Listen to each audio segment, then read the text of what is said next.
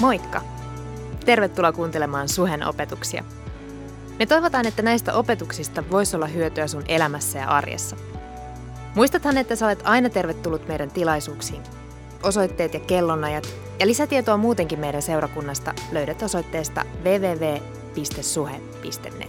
Mutta nyt opetuksen pariin.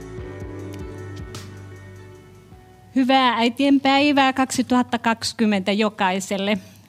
Mulla on ilo olla tässä puhumassa äideille ja haluan, että ensiksi rukoilemme. Kiitos taivaan isä, että olet luonut perheen. Olet luonut isät, olet luonut äidit, olet luonut lapset.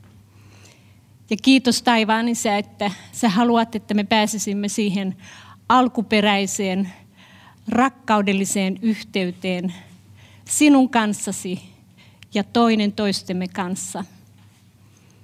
Kiitos Pyhä Henki, että sä teet työtä. Kiitos Pyhä Henki, että sä teet meidän kaikkien sydämissämme työtä. Sä teet työtä niiden sydämissä, jotka ovat rikki. Ne, jotka ovat kärsineet rakkaudettomuudesta. Ja Pyhä Henki, mä pyydän, että nyt tämän tilaisuuden aikana sä puhuisit parantavia, eheyttäviä, lohdutuksen sanoja. Kiitos Jeesus, että tulit rakentamaan sen yhteyden, sovittamalla meidän syntimme, että me voimme olla yhteydessä Jumalaan, Isään, kaikkivaltiaseen. Voimme olla rakastettuja, koska sinä rakastit ensin. Amen. Joo, mun nimi on Hanna-Liisa Kokkola ja olen kolmen lapsen äiti ja yhdeksän lasten lapsen isoäiti. Ja se on iso etuoikeus. Lasten lapset varsinkin, ne on tosi ihania. Äitiys on mahtava asia. Kun saa ensimmäisen lapsen, niin se on järisyttävä kokemus. Kun saa toisen lapsen, se ei ole yhtään sen vähemmän järisyttävä. Ja kun saa kolmannen, niin sekin on aivan yhtä ihana ja järisyttävä. Sen enempää lapsia minulla ei ole.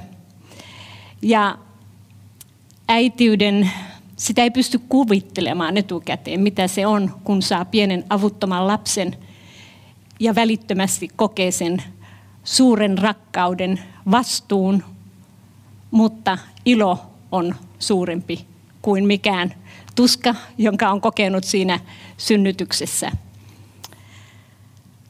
Äitiyteen on ladattu valtava määrä odotuksia. Itse nuoret äidit tekevät sen, sen tekee perhe, sen tekee meidän ympäristömme ja ähm, se on haastava, haastava tehtävä mutta en tiedä, onko mitään sen muuta arvokkaampaa tehtävää, joka naisella voisi olla, kun saa olla äiti. Se on etuoikeus. Me elämme rikkinäisessä maailmassa. Ja myös äidit ovat usein rikki. Isät ovat rikki. Lapset kärsivät siitä perheitä hajoaa. Me kaikki tulemme taustoista, jotka eivät ole täydellisiä. Me olemme tavalla tai toisella viallisia, rikkinäisiä, syntiin lankemuksen seurauksena. Ei ole ketään täydellistä. Ei ole ketään täydellistä isää, äitiä, eikä lasta. Mutta siitä huolimatta me voimme elää, koska meillä on isä taivaassa, täydellinen isä, joka pitää loppujen lopuksi kaiken kasassa. Vanhemmuus kaikkine suruineen ja iloineen on asia, joka saa myöskin sen paineen alla ihmisistä esiin usein sen ihmisen parhaimmat ja pahimmat puolet. Sanotaankin, että lapset on, on parhaita vanhempiensa kasvattajia. Kukaan ei ole päässyt harjoittelemaan vanhemmuutta etukäteen. Olispa semmoinen koulu olemassa. Ja sen lisäksi me kannamme siihen vanhemmuuteemme asioita, joita olemme oppineet tai omaksuneet omilta vanhemmiltamme tai isovanhemmiltamme. Me voimme kantaa mukanamme joskus myös edellisten sukupolvien pettymykset, pelot, murheet ja häpeän. Ja valitettavasti siirrämme niitä usein seuraavaan sukupolveen tai sukupolviin. Esimerkiksi Suomessa sotajan kokeneet vanhempamme, jotka ovat minun, minun vanhimpien isä, ikäisiä edellistä sukupolvea, niin, ovat kärsineet niistä sodan traumoista. On tullut alkoholismia, väkivaltaisuutta. Isät eivät ole pystyneet puhumaan niistä traumoista, joita ovat kokeneet. Suomessa on myöskin yli, yleistä semmoinen välttämiskäyttäytyminen. Eli ei niitä ongelmia, joita on, niitä ei käsitellä, ei tehdä, ei sovita, ei puhuta niitä auki, ei pyydetä anteeksi. Ja näin katkeruus ja kauna pahimmassa tapauksessa siirretään seuraaville sukupolville. Mutta tämä ei ole tarinan loppu. Jumala suuressa armossaan lähetti Jeesuksen sovittajaksi, sillan rakentajaksi, perheiden eheyttäjäksi, ihmissuhteiden rakentajaksi. Ja kun me Jeesuksen sovitustyön kautta voimme saada yhteyden rakastavaan isään ja voimme kaikista rasituksesta, menneisyyden rasituksista huolimatta, me voimme kokea olevamme rakastettuja, niin me voimme myöskin silloin rakastaa. Vanha Beatlesien laulu sanoi, että all you need is love. Ehkä he eivät puhuneet siitä rakkaudesta, mitä, mistä Raamattu puhuu, mutta oikeastaan asia on näin. Jos me saamme, olemme päässeet Jumalan yhteyteen, olemme saaneet kokea Jumalan rakkauden – kaikki muu hyvä seuraa siitä. Kun pieni lapsi syntyy, hänellä on valtava tarve läheiseen vuorovaikutukseen. Hänellä on tarve kokea rakkautta, hyväksymistä, sitä, että hänen tarpeisiinsa vastataan. Jos lapsi jää tätä vaille, se aiheuttaa syviä traumoja, jopa kehityshäiriöitä – Jokaisella ihmisellä on rakkauden nälkä. Hänellä on yhteyden ja nälkä. Meitä ei ole luotu erakoiksi. Jokainen tarvitsee kokemuksia. Hänellä on tarve tuntea, että hän on jollekin tärkeä, jollekin merkityksellinen. Hänestä iloitaan ja että hän tuottaa iloa. Ja näin, tämä on Jumalan suunnitelma. Ja niin kuin sanoin, kukaan vanhemmista ei ole täydellinen. Kaikki lapset pettyvät jossain määrin parhaimpiinkin vanhempiinsa. Kukaan vanhempi ei täydellisesti pysty sitä sisäistä tarvetta tyydyttämään. Ja varmasti minä ainakin ja varmasti luulen, että muutkin ovat kokeneet vanhempana riittämättömyyttä. On väsyttävää olla pienen lapsen vanhempi äiti tai isä, lapsen, joka itkee, joka valvoo, et saa riittävästi unta, jolla on, on kaikki kiukkukaudet, joka on tottelematon ja niin edelleen. Mutta Jumala, mutta Jumala, Jumalan rakkaus on täydellinen. Hän riittää. Kun me syntiin lankemuksen kautta olemme kaikki tulleet, niin kuin roomalaiskirjeessä sanotaan, kaikki ovat syntiä tehneet ja Jumalan kirkkautta vailla. Me olemme joutuneet eroon Jumalasta. Mutta onneksi ensimmäisen Johanneksen kirjeen neljännen luvun ää, jakesta 9 ja 10, sen mukaan kerrotaan meille, että siinä ilmestyi meille Jumalan rakkaus, että Jumala lähetti ainokaisen poikansa maailmaan, että me eläisimme hänen kauttaan. Siinä on rakkaus, ei siinä, että me rakastimme Jumalaa, vaan siinä, että hän rakasti meitä ja lähetti poikansa syntiemme sovitukseksi.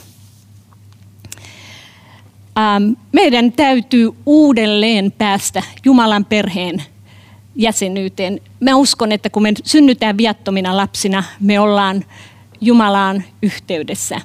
Mutta vähitellen synti saa sijaa ja me erkaannumme Jumalasta, mutta me voimme saada uudelleen tämän lapsen aseman. Me voimme uudelleen päästä Jumalan perheeseen. Ja Johanneksen evankeliumissa ensimmäinen luku 12 ja 13 sanotaan, kaikille, jotka ottivat hänet vastaan, hän antoi voiman tai toisen käännöksen mukaan oikeuden tulla Jumalan lapsiksi niille, jotka uskovat hänen nimensä. He eivät ole syntyneet verestä, eivät lihan tahdosta, eivätkä miehen tahdosta, vaan Jumalasta. Ihan niin kuin luonnollisillekaan lapsilla ei ole mitään osaa tai arpaa omaan syntymiseensä, eikä siihen, mihin perheeseen hän on syntynyt. Samalla tavoin tämä on täysin Jumalan teko.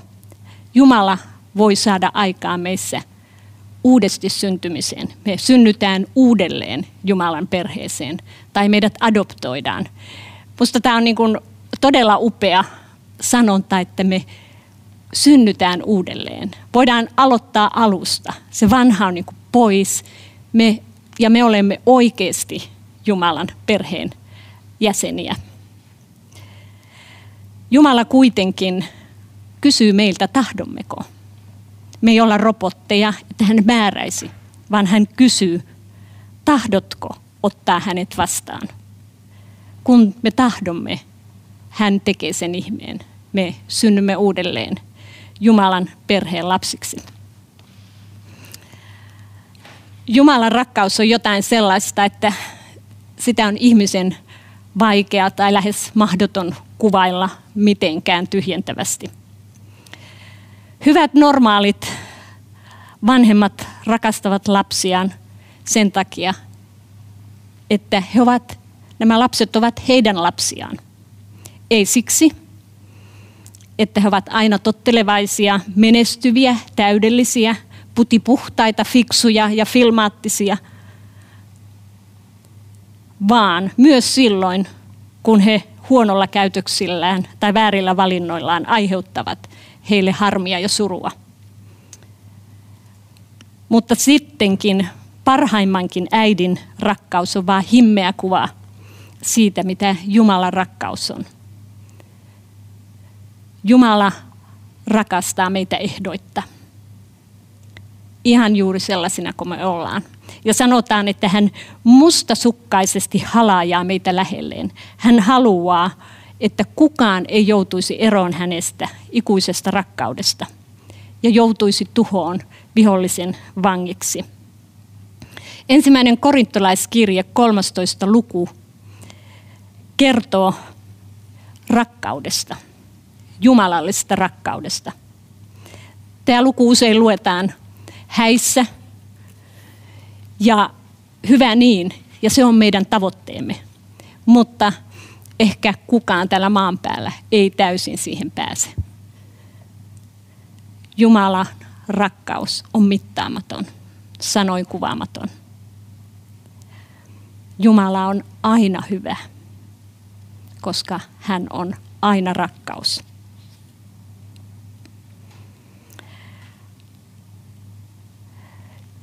hänen ehdoton, loppumaton ja rajaton rakkautensa on vielä siinäkin mielessä paljon enemmän kuin ihmisen rakkaus, että hän voi korjata ja korvata sen, mitä olemme ehkä jääneet vaille vanhempiemme taholta. Rakkaus niin kuin olemme usein kuulleet, niin se ei ole pelkästään vain, vain semmoista hyssyttelyä, vaan rakkauteen kuuluu rajat. Rakkautta ja rajoja. Näitä on Jumalan rakkauskin. Jumala on rakkaudessaan antanut ihmiskunnalle, meille, hänen lapsilleen, turvalliset rajat. Hän haluaa kasvattaa meitä kuuliaisuuteen hänen sanansa kohtaan, ettemme eksyisi sivupoluille, huonoille teille, joilla loukkaisimme itseämme tai joutuisimme peräti saatanan vangiksi, vaan että me löytäisimme sen rauhan, ilon, tasapainon, joka löytyy yksin hänen läheisyydessään. Kun meidän vanhin poika Joel oli noin viisivuotias, hän tuli kerran ulkoa leikkimästä. Hän oli leikkinyt siellä kaverinsa Markon kanssa ja, ja hän istui siihen sohvan nurkkaan ja, ja sanoi, että äiti, Markon äiti ei rakasta sitä ollenkaan, kun se saa mennä minne vaan. Heillä oli tällä perheellä avioeroprosessi menossa ja asiat ei ollut oikein hyvällä tolalla. Ja mä niin kuin näin sen Joelin ja kuulin näin ja kuulin Joelin äänestä, että hän suorastaan tunti tuskaa sen ystävänsä taholta. Hän ymmärsi sen, että kun me oltiin annettu ne rajat, niin se oli rakkautta. Ja näin on myös Jumalan kohdalla. Hän on antanut meille lakeja, ohjeita, ähm, äh, miten elää, että me varjeltuisimme pahalta ja että meillä olisi hyvä siunattu elämä hänen yhteydessään. Sen lisäksi, että rakkaus on rajoja rakkauteen, Jumalan kanssa yhteydessä olemiseen, kuuluu rukous. Ja väittäisin, että rukous on rakkautta tai rakkaus on rukousta. Rukous on vilpitöntä, rehellistä yhteydenpitoa Jumalaan, kuuntelua, puhetta, keskustelua lapsen ja isän välillä. Jumalan lapsina meillä on oikeus istua isän polvella ja saamme hänen jakamattoman huomionsa. Hän ei piiloudu sanomalehden taakse. Hän ei ole liian kiireinen. Hän ottaa meidät tosissaan, meidän pienimmätkin ja suurimmat surumme ja hätämme. Ja hän ymmärtää meitä paremmin kuin me itsekään itseämme ymmärrämme. Sen lisäksi, että hän on empaattinen, häneltä myös löytyy apu ja lohdutus. Sellainen apu, jota kukaan ihminen ei voi antaa. Jumala ei myöskään odota, että me lähestytään häntä hienoilla korulauseilla ja jonkun tietyn säännön mukaan, jotta hän viitsisi kuunnella meitä. Kukaan meidän lapsistamme ei ole koskaan lähestynyt isänsä esimerkiksi sanoen, sinä kunnioitettu, arvostettu pastori-isäni, joka tunnetaan pätevänä tehtävässään. Minä haluaisin sitä ja sitä. Ei kukaan ole koskaan näin sanonut tai sinä arvon vahva ja voimakas isäni, Voisitko armahtaa minua nälkäistä lastasi ja antaa minulle pienen palan leipää? Tähän naurettavaa. Mutta näin me joskus suhtaudumme Jumalaan. Me emme ajattele, että hän on isä samalla tavalla, että hän on läheinen. Hän on isi. Pieni lapsi, kun hänellä on hätä, kun hän loukkaa itsensä, hän huutaa, isi, isi, apua! Ja näin mekin voimme se, mikä sydämestä tulee, olla ihan aitoja itsenämme. On typerää teeskennellä Jumala edessä. Hän kuitenkin tietää meidän tilanteemme. Hän näkee meidän sydämemme. Ei todellakaan ole kyse siitä, miten me sanamme asettelemme.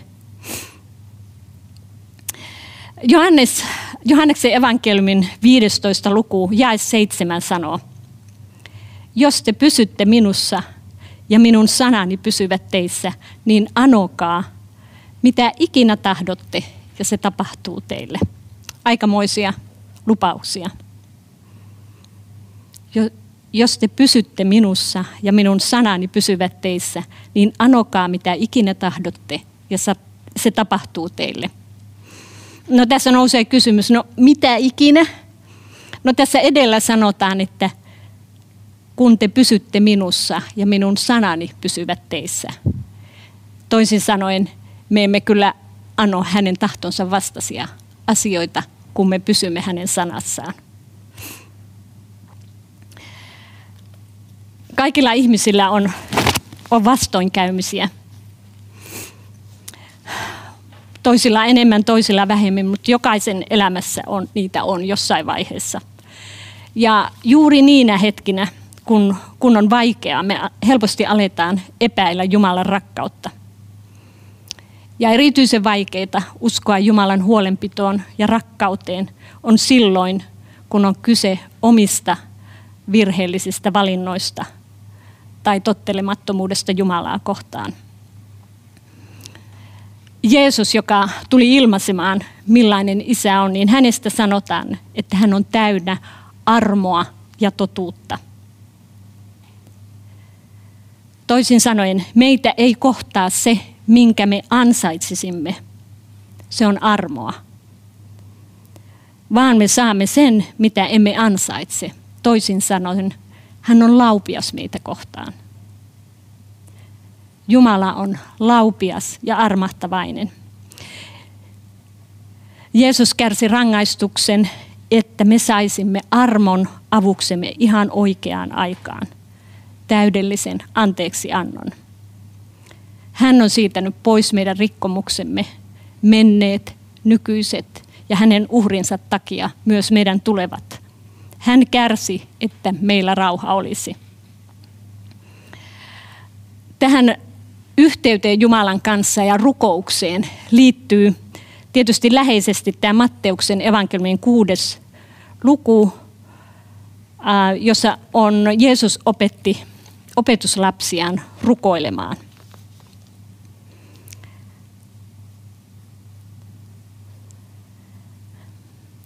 Hän sanoi näin, rukoilkaa näin. Me en ota ihan näitä alkujakeita, vaan mennään tuonne jakeeseen 14. anteeksi, jakeeseen 12. Ja anna meille meidän velkamme anteeksi, niin kuin mekin annamme anteeksi meidän velallisillemme. Äläkä saata meitä kiusaukseen, vaan päästä meidät pahasta, sillä sinun on valtakunta, voima ja kunnia iankaikkisesti. Aamen. Ja jäi 14. Sillä jos te annatte ihmisille anteeksi heidän rikkomuksensa, niin myös teidän taivaallinen isänne antaa teille anteeksi.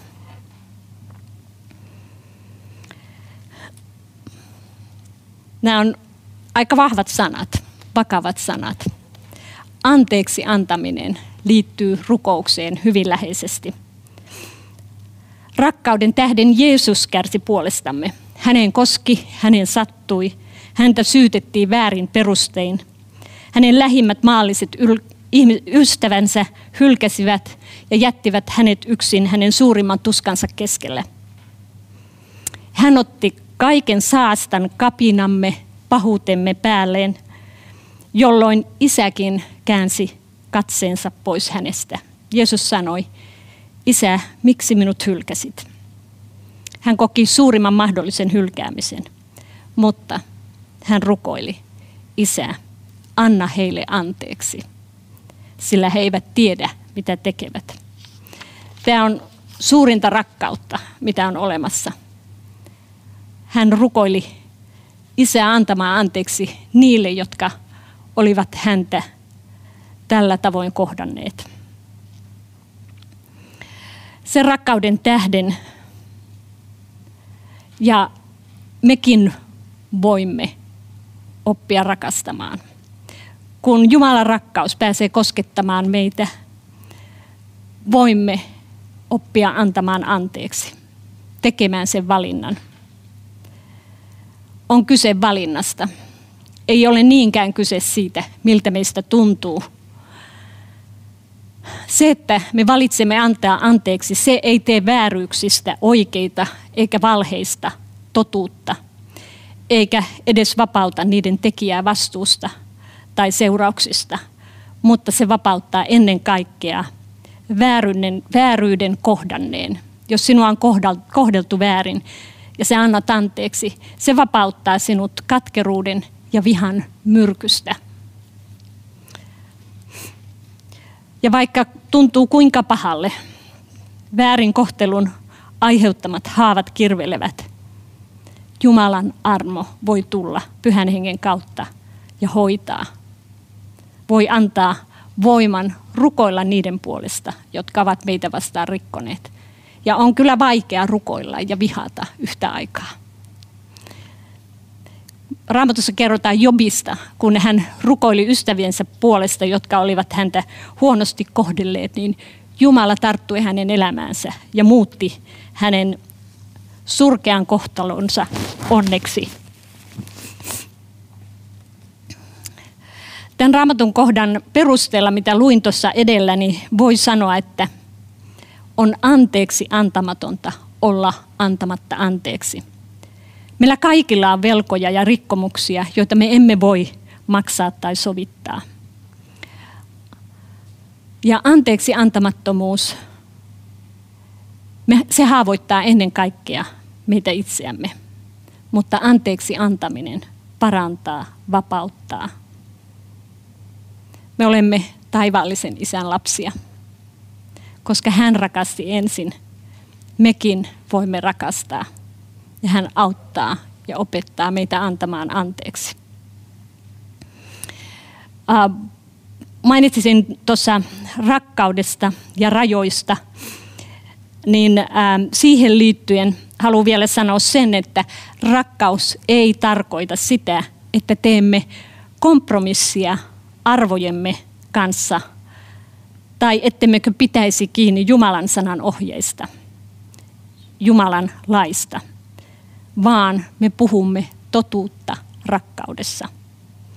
Esimerkiksi jos lapsi elää vastoin Jumalan ilmoittavaa, ilmoittamaa hyvää tahtoa, niitä ohjeita ja lakeja, jotka hän on antanut meidän parhaaksemme, on oikein sanoa, että en pidä valintojasi oikeana, en hyväksy sinun elämäntapaasi, mutta rakastan sinua yhä ja aina ja rukoilen sinun puolestasi on aina oikein rakastaa. Ei ole koskaan väärin rakastaa.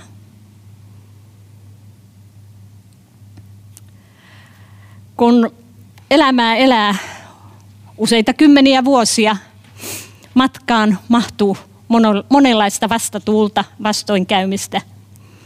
Ja on, on joskus vaikea ymmärtää, miksi, miksi tämä asia on kohdannut minua, miksi sairaus on kohdannut, miksi minua on kohdeltu väärin.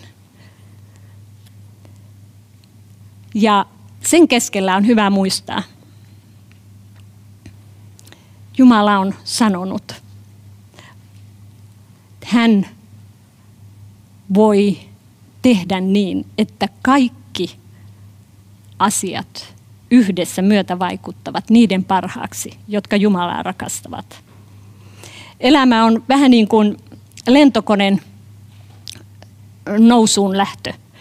Lentokone nousee vastatuuleen, koska vastatuuli auttaa sitä nousemaan nopeammin. Näin on nämä insinöörit kertonut.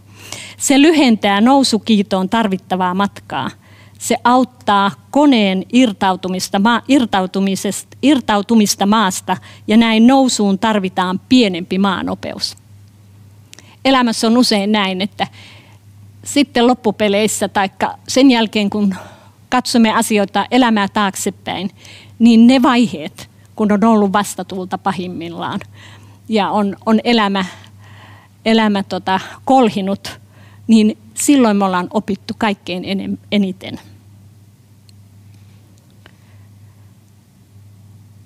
Kun joku loukkaa sinua, koet tulleesi väärin kohdelluksi ja väärin ymmärretyksi, jos sinusta puhutaan pahaa.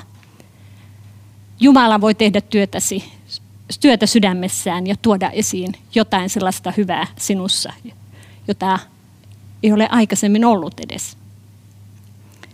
Vastatuuli voi nostaa sut uudelle tasolle hengellisesti.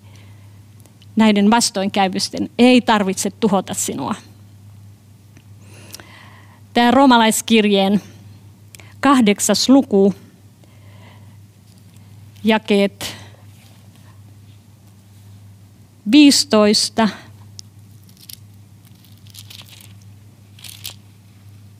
tai aloitetaan tuosta jakesta 24.